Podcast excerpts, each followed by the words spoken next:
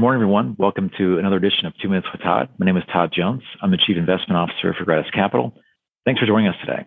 Let's take a look at some market activity from last week. And last week continued to rally on sentiment that a ceasefire deal might be in the offing between Russia and Ukraine. Over the weekend, President Zelensky and Vladimir Putin both indicated that the framework was in place for conditions that would be needed to be met for a de-escalation. And I think that's being broadly reflected across markets at the moment. You can see that more acutely in the S&P. S&P was up 1.85% last week. International markets were a little flat. I think that had more to do with the currency in the U.S. being strong than anything else. The commodity indexes were up on average 6.7%. Bitcoin, another risk asset proxy, was up about 8%. And the big loser for the week, which we'll touch on here in a little bit, was the bond market, which was down on average 1.83%, which is a huge move for the bond index. 10 year bond yields right now rallied all the way up from you know 2.2 or so up to 2.5 on Friday. And I think what's causing a lot of that pain in the bond market and euphoria in the stock market has everything to do with the idea that because of the ceasefire, the flight to safety bid is no longer being found within the bond market. And inflation and more macroeconomic forces are starting to take over with the repricing in the bond market. That for those of you that have been following the two minutes or Market Matters podcast would understand, we've been expecting somewhere between this two and a half and three percent to end the year for quite some time now. And so we think this is likely to continue until we reach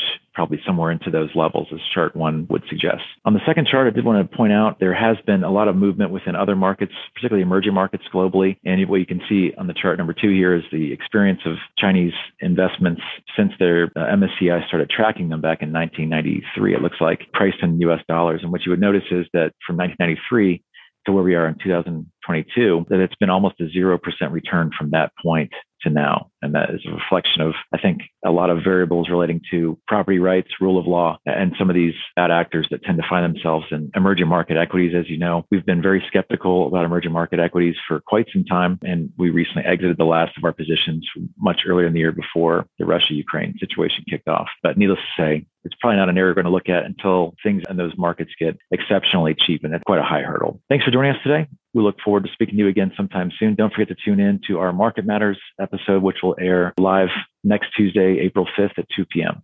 We'll see you then. Thanks. All price references and market forecasts correspond to the date of this recording. The information contained does not constitute research or recommendation from Gratus Capital to the listener.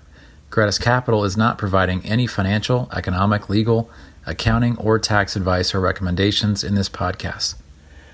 In addition, the receipt of this podcast by any listener is not to be taken as constituting the giving of investment advice by Gratus Capital to that listener.